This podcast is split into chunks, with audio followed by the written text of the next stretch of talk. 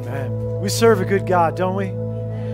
Let's pray together. Father, this morning we come before you. We have sung of your love and your faithfulness. We have marveled at how you come after us, even when we are not coming after you. And I pray right now, Father, that your goodness will be running after every single one of us as we know your heart is to do. Maybe some of us don't even realize that your goodness has been coming after us to get us, to pull us back into life and hope and healing. But you're coming after us. So, Father, I'm asking that you would open our eyes to see your goodness in our lives, in my life. Not just your goodness around me and in other people, your goodness to me. For those of us who are your children, it should be easy. Sometimes it isn't. So, right now, if we're struggling with seeing your love and your goodness, by the power of your Spirit, help us to see it.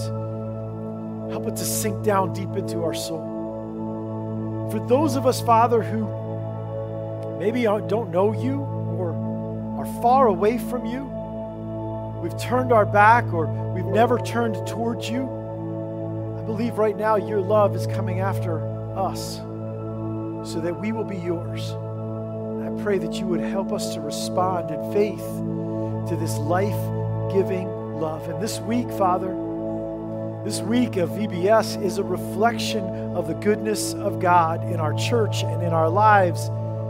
The offer of salvation that you bring to every soul that will turn to you, no matter how messed up, no matter how broken, no matter how lost, your offer of forgiveness and healing and life and peace and hope this week is a reflection of that. So, Father, pour out your love through your people this week. As we open VBS this morning with the service, I pray, Father, that your goodness will be running after families and homes and children. I pray that your goodness will be established and reflected in the lives of your people and that we, Father, will be able to say that this is all about the goodness of God, that we are singing about the goodness of God with our lives and with our mouths and with our actions and with our hearts and with the way that we serve and with the way that we care. We are singing because our God is good. And this world needs to know it, and we want to share it. So, Father, pour out your power, pour out your love. May your presence be very real in this place through this week. Empower our workers, gather those who need to come, children and, and families that need to be connected through this thing to your goodness. Father, we pray that you would do this work. So we give this to you. Put this in your hands. For it's in the name of Jesus we pray. Amen. Amen. Thank you so much. Have a seat this morning. And I want to take a moment and welcome you. It is good to be together. It is good to worship together. It is good to sing about the goodness of God together. And uh, those joining us online, welcome to you as well. I just want to say if this is your first time or one of your first times, but you haven't checked in with us, please do so uh, this morning. Back here is our guest center. We would love for you uh, to make your way back there and to be uh, to check in with us. We have a gift for you to let us know how we could pray for you. So do that this morning before you leave. We would greatly, greatly appreciate it. We are really excited about this week. So much time and effort and planning has gone in to getting ready for this week, but it pales in comparison to what God is about to do. And all those of you in the blue shirts, I know you're kind of like vibrating with anticipation for how good this week is going to be. So, this is a moment to say, make sure that you get everybody who needs to come and be a part of this to come and be a part of this. Make sure you've got them registered, make sure you know the times and the details, make sure you have them here. And in case walking in to a treasure hunt didn't convince you, we want to give you a little taste about what this is going to be like this week. So we want to show you a short video about VBS and what's coming up this week for us. So let's watch this together.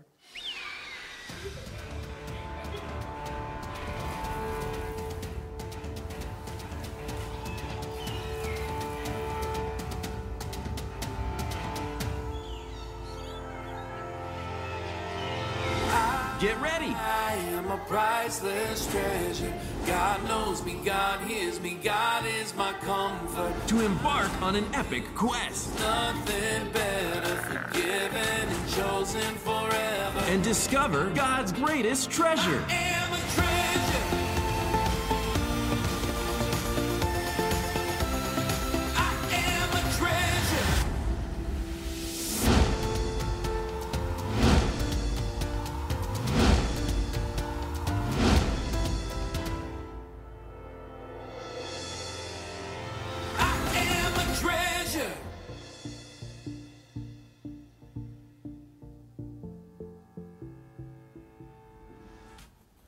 Right, who's excited for VBS? Yes, make some noise, right? It's so exciting. I am so ready for this week. I can't wait to finish up doing what we're going to be doing after church today. I just want to say again, thank you so much to all the volunteers who are coming out on Tuesdays to help make decorations, especially because I've heard at least like 10 people told me, man, when I was painting it and carving it, I thought, this looks weird. What is this? I don't even know why he's asking me to do this. Thank you for doing things, even though you didn't know if I was asking you to do something that was good. Just do it and, and, and, trust, and, and it works, and that's awesome. You're so willing to do that. I'm so thankful for how quickly we could put things together like this and just all the resources that everybody was willing to put in. So, clap again for the volunteers. Thank you so much. We are starting tomorrow, Vacation Bibles. Tomorrow, oh we're my. having this Vacation oh Bible School. And what? This? Oh, oh, oh, Excuse me. Yes. Miss. This, this Excuse is me, it. Miss.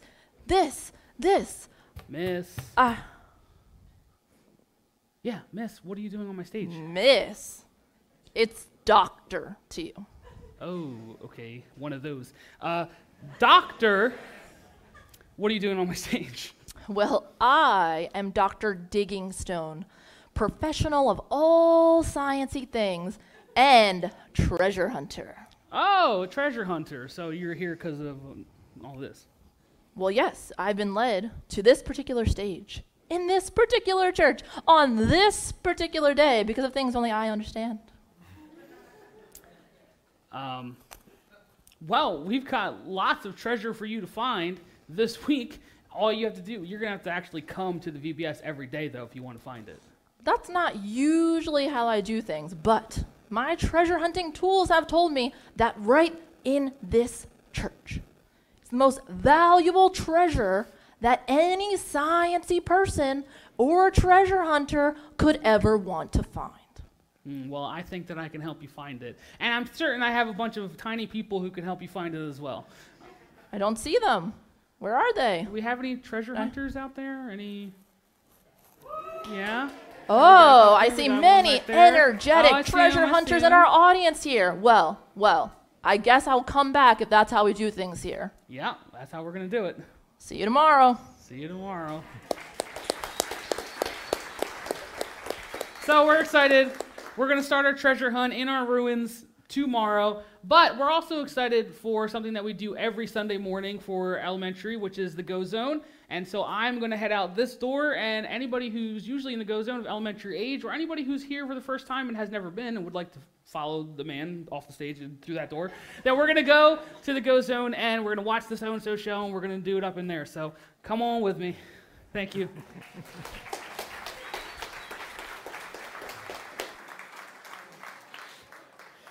From now on, I'm calling Ryan the man. that is the title that we're going to use. Uh, it is going to be an exciting week, and uh, I, I think there's just there's anticipation because we know that God does great things and good things during the week of VBS. So we're excited about that. I want to say one thing before we dive into our topic for today, which is that VBS and Church Picnic happen out here on the field on the side. Um, some of you know, and some of you are newer and maybe don't know this, so I'm going to, this is informational for all of us as part of the church so that we can be helpful. We have a healthy colony of cicada killers that fly around out here. They are essentially monster bees that look like they could carry you off alive. Yes, we have testimony, okay? Uh, we have treated for them a couple times already in this month and they are still kind of buzzing around or whatever. So here's the deal they are essentially harmless. They don't look harmless. They look, you know, like tragedy about to happen. But they don't ever, almost ever sting. And they just, so when you see, I'm saying this to you guys as like to be helpful because kids might get freaked out and parents might get freaked out. We've done what we can, but the other part is to say they don't come after you. They're not. They're not. They they will like the males never sting and the females only sting if you like sit on them. So it's, it's like you have to do a lot for anything to happen. So just kind of tell the kids, leave them alone and they're fine. And tell the parents, we've dealt with them and they're fine. They're not going to be anything because that might help us get through the week um, being a little bit more on point. Okay? All right. Today, we are going to get back to talking about the things that make us who we are as a church, remembering who we are. We're about halfway through this series, and as we go through this series, the reason that we are talking about this stuff, and I just felt like this is a moment to say this. The reason we're talking about this stuff is not just so that we can have something to talk about on Sunday morning. The idea is that this stuff is supposed to be helping us. It's supposed to help us get our minds clear and get our souls clear so that we can do the things and, and step into the life that we have. So, over the course of time, as we've talked about these things, I'm hoping that the, the basic choices and some of the basic realities that we're doing as a church help us to get back on track. Because being off track is one of the like worst feelings, one of the most hopeless feelings. A lot of effort, a lot of energy, doesn't go anywhere. Uh, when I was a kid, my dad had a train set that went around our Christmas tree. Anybody have a train set around your Christmas tree? Like that's an old school thing, right? Well, this was super old school. This was like 60s train, you know, like just, just really a, a big, bulky uh, silver line thing or whatever. And I remember the first time my dad took it out, and I realized what was about to happen is there was going to be a functioning train that could circle the bottom of our Christmas tree. I thought, this is going to be the best Christmas ever and we built little houses and there were like train stops and you know i had like in my five year old head i had like visions of just playing all night long with like stopping at the train station whatever. And all of that vanished very quickly when i realized that the train could not stay on the track. Nothing more useless than a train that's not on the track. Well let me let me rephrase that. The train couldn't stay on the track at full speed. I think that goes without saying, though, right? If you're a five year old boy, there's only one speed for the train. So, yeah, my brother and I were fighting over who was going to turn the train on. And of course, I won because I'm the older brother. So, immediately it went to full speed, hit the first curve, boom, it goes off. And my brother says to me, as all good younger brothers say, You're not doing it right. Let me do it. So we put the train back on, and he did the exact same thing, and it fell off. And I think it took us about five minutes to say, this is a useless train. We're not playing with it. Because once it gets off the track, it doesn't matter how much effort or energy, how much is expended, how much motion there is, it doesn't go anywhere. It just sits there and spins. It feels useless to those who want to play with it. I'm saying to us as a church, what I don't want us to be is off track. And I hope that both personally and collectively, we're finding the way back to being on track after a lot of unsettledness and uncertainty, finding our way back to some simple truths. We started by talking about listen, if you're feeling empty, if you're feeling pointless, if you're feeling lost, there are some simple things we do together as a church that get us on track. They, are, they seem small and they may seem like they're disconnected, but showing up, gathering, giving to the church, and, and serving, these are simple realities that, are, that help you get on track as a believer and help us stay on track as a church. The next week, we talked about if you're feeling frustrated, worried, overwhelmed with anxiety about people, about things that could happen in your life, about choices other people make, maybe we need to take a moment and check whether I think I'm a good pinch hitter for the Holy Spirit. And maybe I need to reevaluate whether or not I actually believe I am. Then we also talked about if you're just feeling discouraged or you're feeling like you don't know the point, you don't know where this is all going, you don't know if you're making any progress. We talked about how our calling is to follow Jesus eagerly, even when following Jesus means taking up your cross and suffering with Him. And that helps us remember that our life is not about this world and about our comfort in this world. It's about following someone who laid down comfort in this world for eternal purpose and eternal good. Last week we talked about sharing Jesus. And I believe that even as we talk about sharing Jesus, it can begin to inform how you talk about things that you talk about to other people what matters for you to talk about and what doesn't matter for you to talk about. You can have an opinion on anything you want to have an opinion on, but if part of my goal is to share Jesus, it should influence what comes out of my mouth and what doesn't come out of my mouth and how it comes out of my mouth. Our challenge first for this month talks about our speech being seasoned with grace. I think that's something that is very connected to sharing Jesus. And that's what we're going to do this week. So I wanted to, to launch this week by talking about one other basic thing that isn't a surprise to anyone, but it's this. We believe as a church that it's worth it to love people like crazy. I know this world has all kinds of discussion about love. They think they get it, they think they know it, they think it justifies some of the choices they make. But I'm saying that as people of God, people who know our Creator, we should know what love is, and we should love that's in a way that seems a little crazy to our flesh and to the world around us. Can you imagine if our church really, if every single one of us was able to love people like crazy, what impact that would have? If we were able to get out of our own way and allow the love of God to flow through us, I think maybe one of the, the, the, best moments we have during the year is this week coming up where we do that. And that's why I wanted to talk about it today. Because loving people like crazy has an impact on us, first of all. It sets our heart in a place of life and hope and purpose. It sets our eyes on eternity and takes our eyes off of the here and now.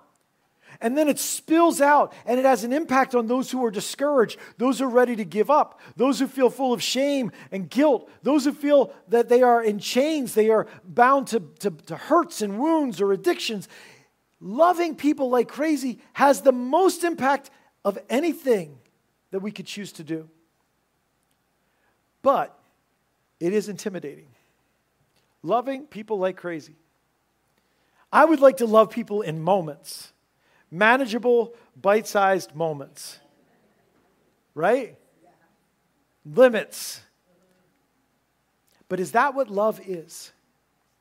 I mean, am I supposed to love like crazy? Is that what this is all about? Or am I supposed to portion it out to people that I like, people who make me happy, people who deserve my love and my concern? people who can give me something in return for my love and concern. Love, in our world's context, often means all of those other things. Love, in the context of being a believer, means none of those things. It means loving people who are unlovable, just like I was unlovable when God loved me. Loving people is something that is core to who we are. And I pray it will always be something core to who we are. So I'm going to take you through some verses today. I'm not going to share anything new with you, but I hope to remind us as we launch into a week of serving and loving people that this is the thing. This is not a thing, this is the main thing. And those words come from our Savior, Jesus Himself, that we are people who are to love others. So let me just remind you by looking at some passages. Mark chapter 12, verse 29 to 31. Jesus is answering someone who says to him, Tell me about the greatest commandment. What's the greatest commandment? What should we do? So, Mark chapter 12, verse 29 says this The most important one, Jesus answered, is this Hear, O Israel, the Lord our God, the Lord is one. Love the Lord your God with all your heart, with all your soul, with all your mind, with all your strength. And the second is this love your neighbor as yourself. There is no command greater than these.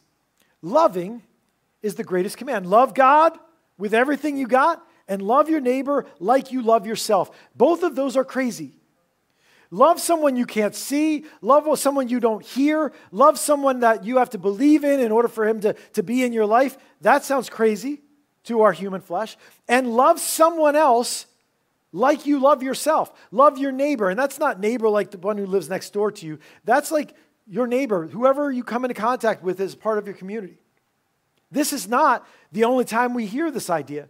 Jesus made it a regular part of what he said to people. As a matter of fact, the night before he died, he's sitting with his disciples at the Last Supper around the table, and he says to this, I want to give you a new command. I want to give you one command. And he says this, A new command I give you. John chapter 13, verse 34 and 35. A new command I give you love one another.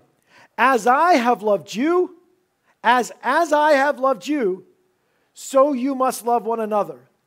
By this, everyone will know you are my disciples if you love one another. The implication is that we are to love that that is our earmark, that that is our fingerprint, that that is to be the touchstone of who we are as believers, that we love one another.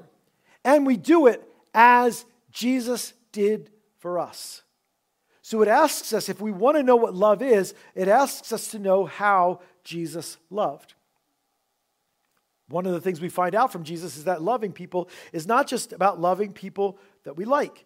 In Matthew chapter 5, 44, he says in the Sermon on the Mount, Love your enemies, pray for those who persecute you. Wait, this is hard. Wait, maybe love is not about a feeling. Maybe love is not about ease. Maybe love is not about warmth and big smiles. Maybe love is something different. We need to embrace loving people. Paul says in Romans 13 that the whole law is summed up in this one command love your neighbor as yourself. James says the same thing in James 2. If you keep the royal law, love your neighbor as yourself, you keep the whole law.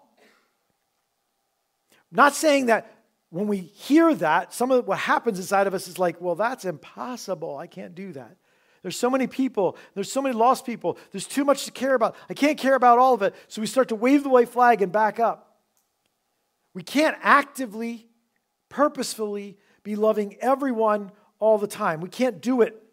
It's not humanly possible. But the point is, we should be people who are loving people consistently, regularly. And we're going to talk about what love is. But before we talk about what love is, let's talk about again how important this is. Paul says in 1 Corinthians chapter 13, this is that's the chapter on love that I read at weddings all the time. Love is patient, love is kind. 1 Corinthians chapter 13, Paul says this about love. This is how important love is. He says, If I speak in the tongues of men or angels, but do not have love, I am only a resounding gong or a clanging cymbal. In other words, if I could speak all the languages of the world in an instant, no studying, I could just, all of a sudden I could speak German, I could speak French, and I could speak Russian, and I could, like, I could just speak all Portuguese, any, any language, I could just speak it. That's a miracle that would marvel people. Paul says it's, it's as irritating, as useless, and as empty as a resounding gong or a clanging cymbal. Doesn't come off very well, right? He keeps going. He says, If I have the gift of prophecy and can fathom all mysteries and all knowledge, and if I have a faith that can move mountains, but do not have love, I am pretty good. Oh, it's not what it says. Nothing. This is a very stark line in the sand. If I give all that I possess to the poor and give over my body to hardship that I may boast, but do not have love, I gain nothing. What Paul says is this if you do all the spiritual stuff, if you know all the right stuff to say, if you have a faith that can do miracles and pick up a mountain and move it, if you know everything in the whole world, you can understand all mysteries and knowledge. But without love, it is completely empty, it is completely useless, it does nothing of value. I would say love is pretty basic and essential, wouldn't you? So, how much time have you spent in prayer this week saying, God, show me how to love? I mean, if it's that essential, we've said, God, please help me pay my bills. God, please help me figure this out. God, please change that person. We've said all kinds of things. But if love is that essential, without it, I am nothing and I gain nothing. And then we wonder why we feel like nothing and we feel like we're gaining nothing. Could it be that love is missing? Or misunderstood, that we don't get what love is. So, what is love? I think that's where we start to lose our grip. What do I do? I don't know. Am I supposed to do everything all the time? I want to be loving. I want to think that I'm loving, but how do I love? Like my enemies, and I don't know what to do about that. Where do we start? So that's what I want to talk about next. Because love is more than what you naturally think when you hear the word love. Love is not some abstract concept of concern, some generalized fondness, some warm feelings. I, I, like people that I haven't met. That's not love. Love is, first of all, love is up close and personal. Love is gritty. Love is like, here I am, this, you're in front of me. I have to love you. It's actually a lot more convenient to love theoretical people. People that you don't have to deal with, you don't have to meet. Someone that you love by putting a comment on a, on a post somewhere and you've loved them and that's it and you're done. Or, or, or you've shared a meme that shows that you care about a cause or a purpose. I love them. Okay, I'm done. We gravitate towards theoretical love instead of real love because disembodied love feels easy. Yes, I have warm, fond feelings for them. But love is not disembodied, love is about physical presence. Too often, churches get really good at loving theoretical people instead of real people. I don't know if you've ever thought about this, but I've, I've, I've thought this through a bunch of times because people will be like, yeah, but what about the person who comes in for their first time and, and we know what they think already before they show up? Did you know that? They'll, they're going to want blah, blah, blah. They're going to want, and I'm not saying there's anything wrong with, with theorizing, but I'm saying it's easier for me to respond in making choices to the theoretical person who thinks the way that I say they should think versus the actual person in church that's there serving and's got some criticism or complaint about what's going on. And it's like, please stop. I don't want to hear from you anymore. We do it all the time the theoretical person that I would love if I had to come in contact with them. How would I love them? Versus the people that are right in front of me. How do I serve them? The person currently in front of you is the person you are called to love. The target of our love is whoever I am interacting with. If I am called to love, then the people that God bumps me into during the week, those are the people I am called to love. And what does that mean? It doesn't mean that I change their life, but it means that my heart is in a posture that is available to be for them and to be used by God to pour his love out on them anytime God has that prompting. Second thing I want to say about love love must be sincere, sacrificial, and sustained. Sincere, sacrificial, and sustained. Let's talk about sincere first. Love is not about doing something and resenting the person while you're doing it. Love is not about doing something because they can do something back for you. Love is not doing something because you're worried about what everybody's going to think about you if you don't do it. Love is something that comes from your soul. Now, I, I want to say this about sincere because today we get confused. We think sincerity has to do with your feelings. Sincerity is not about your feelings. It's not about your emotional makeup or your emotional state. Since sincerity is about your core beliefs. Okay? So, like, people come into church and I didn't feel like worshiping today. I didn't like that song, so I just sat here, whatever. We're not asking how you feel. Sincerity is not about how you feel, it's about what you believe down in the depths of your soul. You don't believe me. You don't, you don't think that's true. Well, let me, let me just give you an example. Has anyone here ever had a baby that you had to get up in the middle of the night for? Anybody? Okay. Now, when you did, let's think back to that moment because we had a couple. We have a couple parents here who are doing that right now. So I don't. I don't mean to like add fuel to the fire, but most of us can identify, right? And no salt to the wound. We're just gonna. We're gonna be kind. But, dude, did you feel emotionally like getting up to go be with that child at 2 a.m. I'll give you time. You can think about it. No. But did you say, well, I'm just going to lay here in bed because I don't want to be a hypocrite? I don't want to be insincere. Don't... We don't think of that as insincere. We think of it as love because it comes from the core of like, I've got to be there for my child. I don't feel like it, but I believe in it and I know it's right and I know it's true, so I'm going to go do it, right? Love is sincere. It doesn't mean I'm like, la la la, you're a wonderful person, but it means I choose this because I believe in this eternally, right? Love must be sacrificial, it must give. It must take me out of the center of my life and give to other people. It must lose what my, I might want to keep for myself to my own advantage and give to the needs of others. Love must be sacrificial and love must be sustained. It is not something that can come and go. When I do a marriage, I'm not like, you know, hey, listen, you guys can love each other for however long you want, you know? If it's like three minutes, you know, if you're like having a fight as you walk down the aisle, then so you can be done. No, the, the vows are like this I will love you no matter what. Richer, poor, sickness, health, the earth opens up, the sky falls. I don't care what happens. As long as it's you and me, I'm going to love you until one of us isn't here anymore. Love must endure, it must be sustained. And so, love can't be something that we turn on and we turn off. Not if we want to do it like we've been called to do it, and not if we want to receive the life giving feel of, of, of our soul that God wants to give us as we love people. There is life in this for us.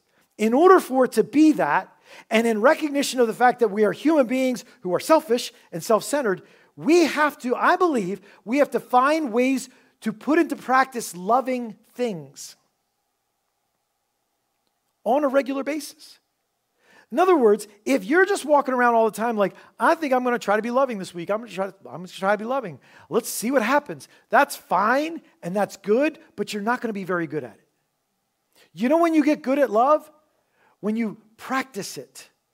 When you put things into your week that turn your attention away from you, that ask you to give instead of receive, and that you do on a regular basis. It doesn't have to be a big thing, but it's a practical thing. It's one of the functions of church. We get together and we serve one another. You take up a serving role, it puts your soul in a posture of practicing this love for other people. We're going to do it all week. And some of you know this because you've done this before, and some of you maybe this is your first time volunteering. But this week, as you show up and love whoever's in front of you, your kids or the other workers or whatever, you're going to do it all week long. You're going to come out of this week in a better position in your soul than you did coming into this week. Because why? Because you practiced it every day, intentionally, on purpose. You don't just flip a switch. Well, God called me to love, so it must be in there somewhere. You say, I value that, so I'm going to do that, and I'm going to pattern it into my life. You have to choose it. It doesn't just fall into your lap because it isn't natural. You don't drift into it. It certainly isn't convenient, so we choose it. So love must be sustained, sacrificial, and sincere. Third thing I want to say about love is that it is a response to, to a love we received and a following of the one who gave it to us.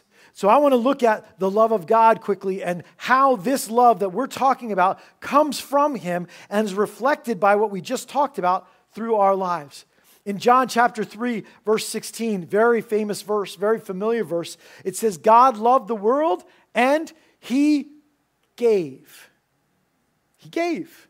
It is sacrificial. And when I say sacrificial, I'm not, He didn't give, He didn't give like we would give. There are people who are like, well, I'm not using this anymore. Could you use it? I would throw it away, but can you have it instead? Or I'm done with it. I'm tired. That's not how God gave. What did God give?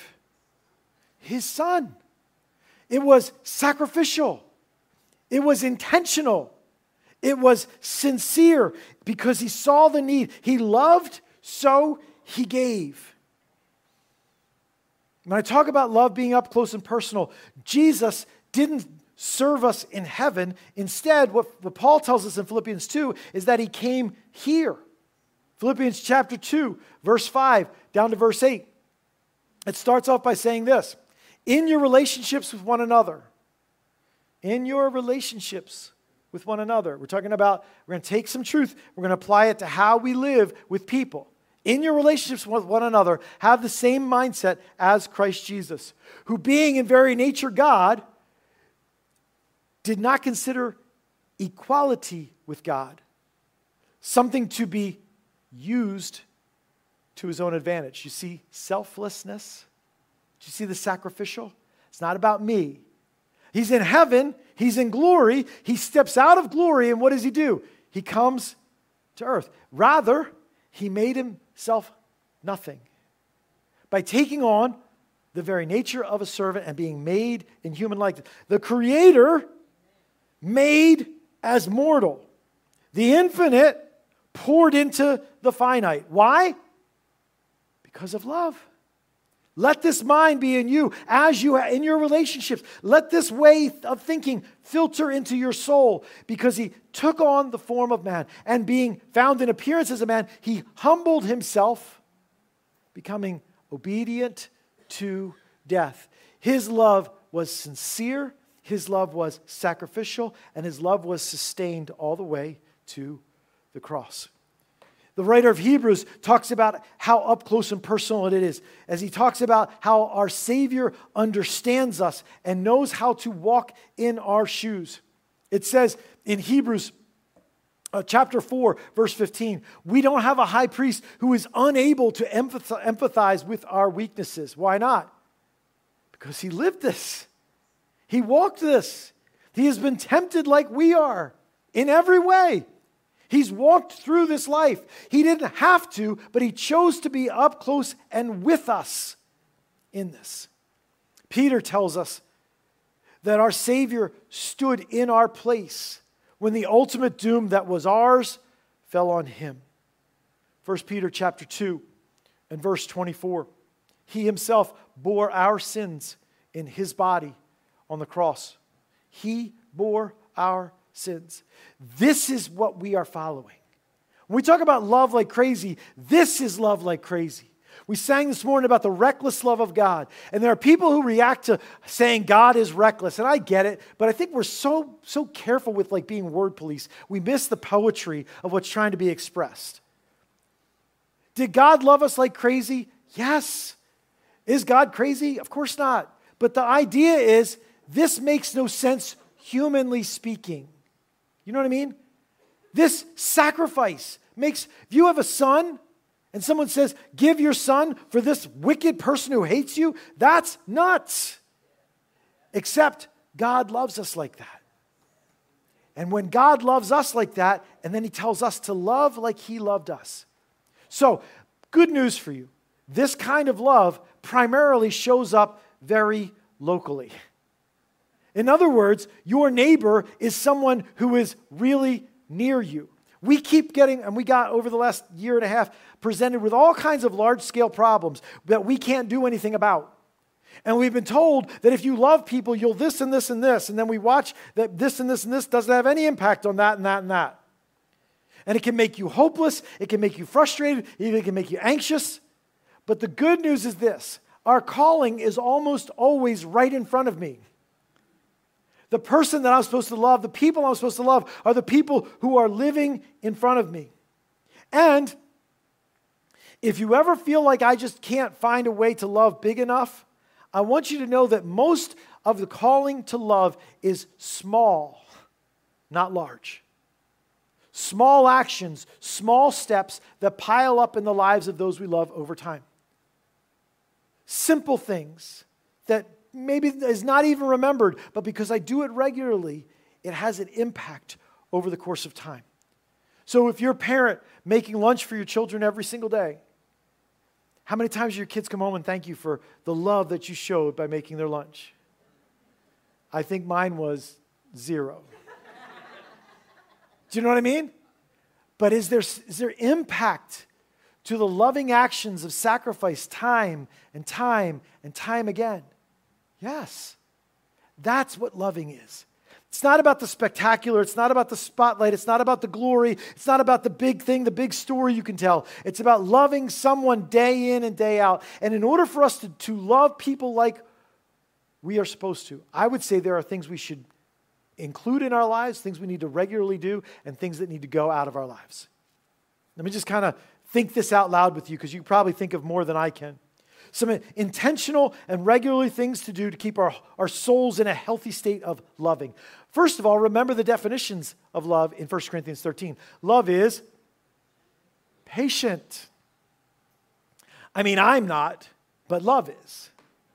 So when I'm loving, one of the reflections of love is that I'm patient with people who are too slow, who keep making the same mistake over and over.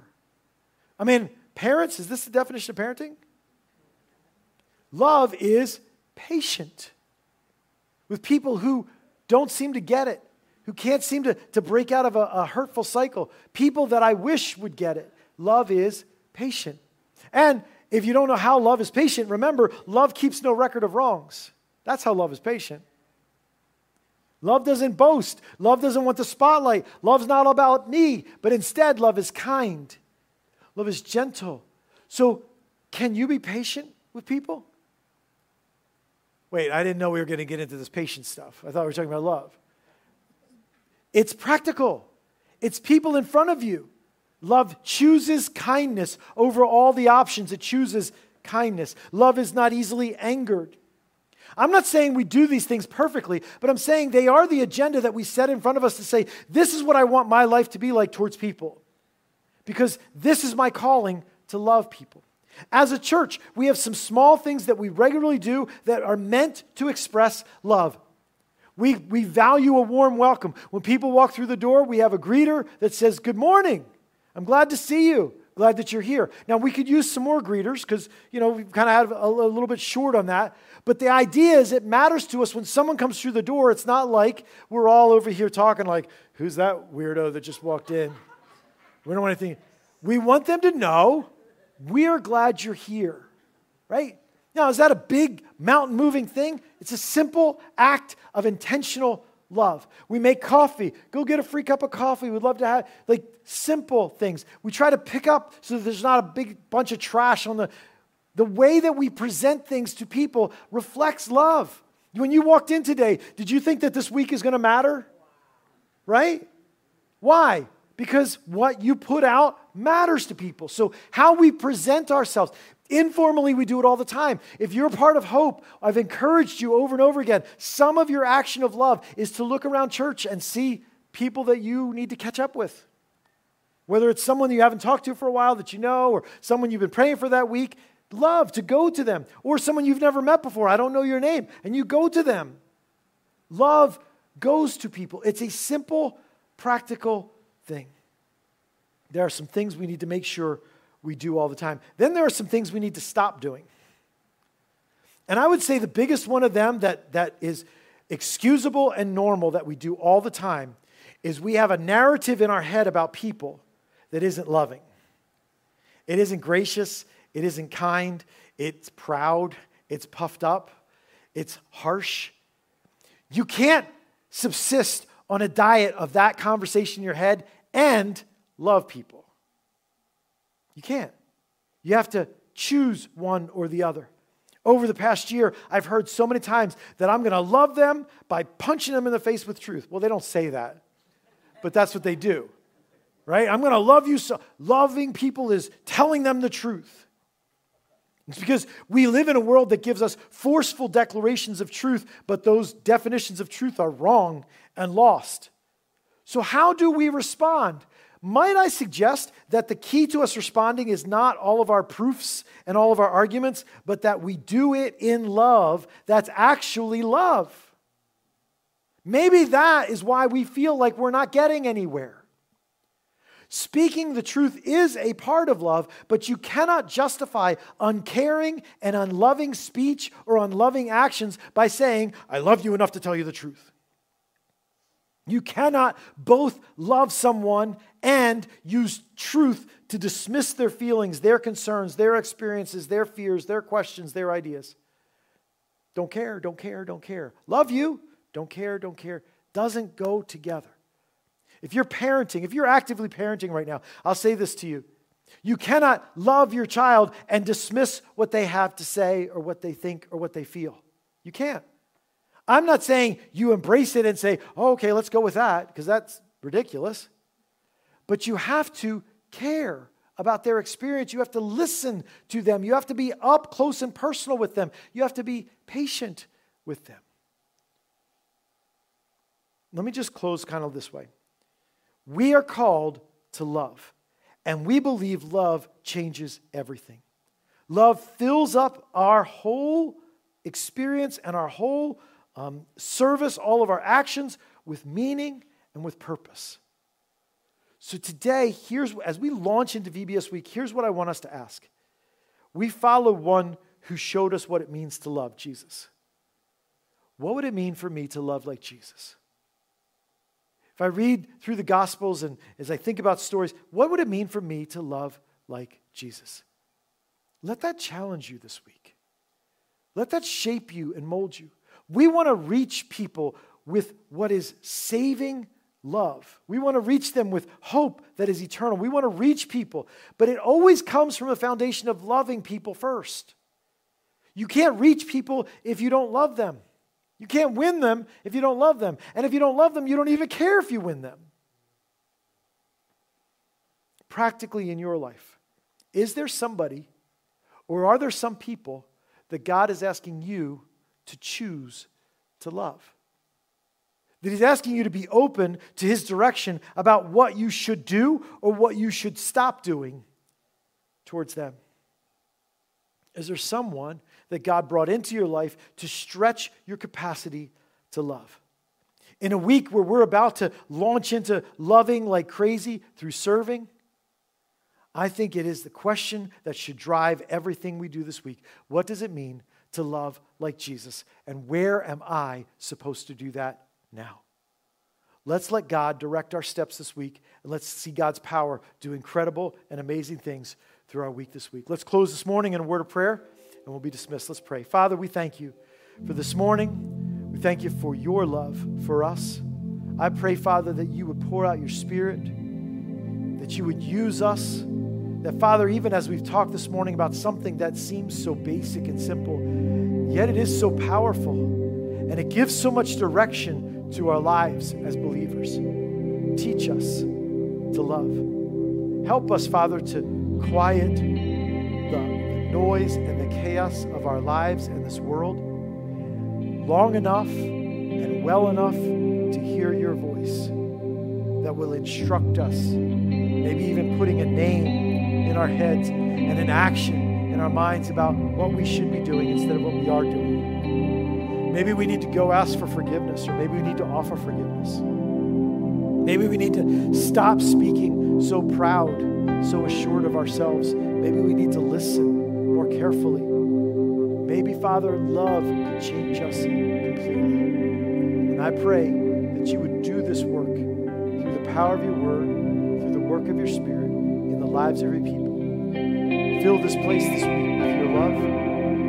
Fill each person who is serving. Reach each child who is coming. Extend that reach into this community, into homes and families as we share the love of Christ by serving, by sacrificing, by doing it sincerely from our heart, by staying with you. Father, we give this week to you, for it's in the name of Jesus.